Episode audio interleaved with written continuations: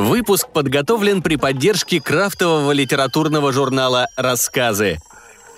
Из специального выпуска «Слишком много роботов».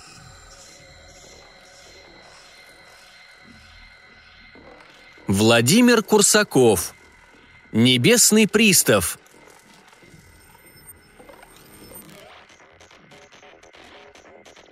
Ерохина разбудил протяжный звонок в квартиру. Недовольно поднявшись с кровати, он подошел к двери. «Кто там?» – спросил Ерохин. «Небесный пристав», – ответили ему из-за двери. «Чего? Какой еще пристав? Я же уже рассчитался!»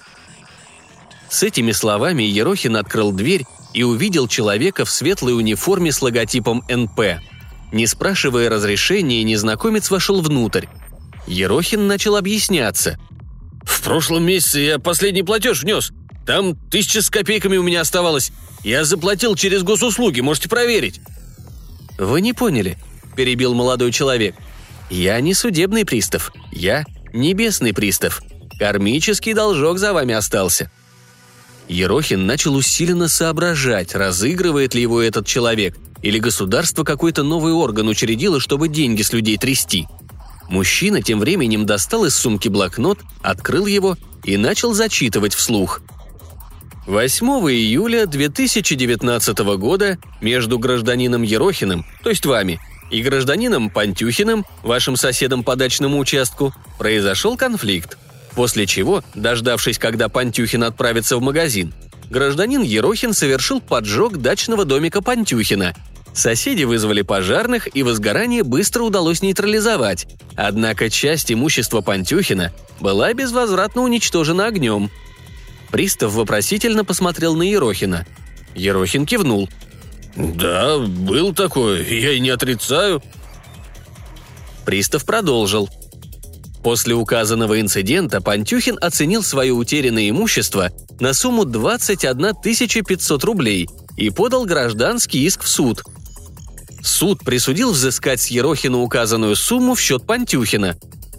«Которую я частями и отдал», — закончил за пристава Ерохин. «Последний платеж нес в прошлом месяце». Небесный пристав внимательно посмотрел на Ерохина. «Скажите, а в какую сумму вы бы оценили воспоминания?» «Не понял вопрос», — удивился Ерохин. Вы знали, что среди сгоревших вещей Пантюхина был его фотоальбом? А в этом фотоальбоме вся его жизнь. Фотографии родителей, боевых товарищей с фронта, а также покойной супруги. Ерохин отрицательно покачал головой. Вы, Ерохин, своим поступком лишили пожилого одинокого мужчину не только имущества на указанную сумму. Вы лишили его самого дорогого, что у него было – воспоминаний. «Подумаешь, фотографии», – начал оправдываться Ерохин. «Надо было отсканировать их, да на флешке хранить». Небесный пристав строго посмотрел на мужчину. «Он пожилой человек, с новыми технологиями не знаком, а за вами теперь должок. Присядьте за стол». «Это еще зачем?» – насторожился Ерохин. «Будем с вас списывать в счет вселенского равновесия». Ерохин сел за стол. «Видимо, сумасшедший», – подумал он. «Ладно, подыграю ему немного, а там уже и выставлю». Пристав сел напротив, закрыл глаза и сосредоточился. Ерохину показалось, что тот как будто проник в его сознание и начал там усердно орудовать. Перед глазами Ерохина стремительно понеслись воспоминания из его жизни. Работа, поездка в Анапу с женой, снова работа, вторая ходка, первая ходка. Небесный пристав как будто прокручивал жизнь Ерохина в обратную сторону – вот уже молодость, выпускной класс, первая любовь. Тут пристав замедлил прокрутку. Ерохин сидел на лавочке с Юлей. Темнело. Подул прохладный ветерок. Юноша снял пиджак, накинул его девушке на плечи и приобнял.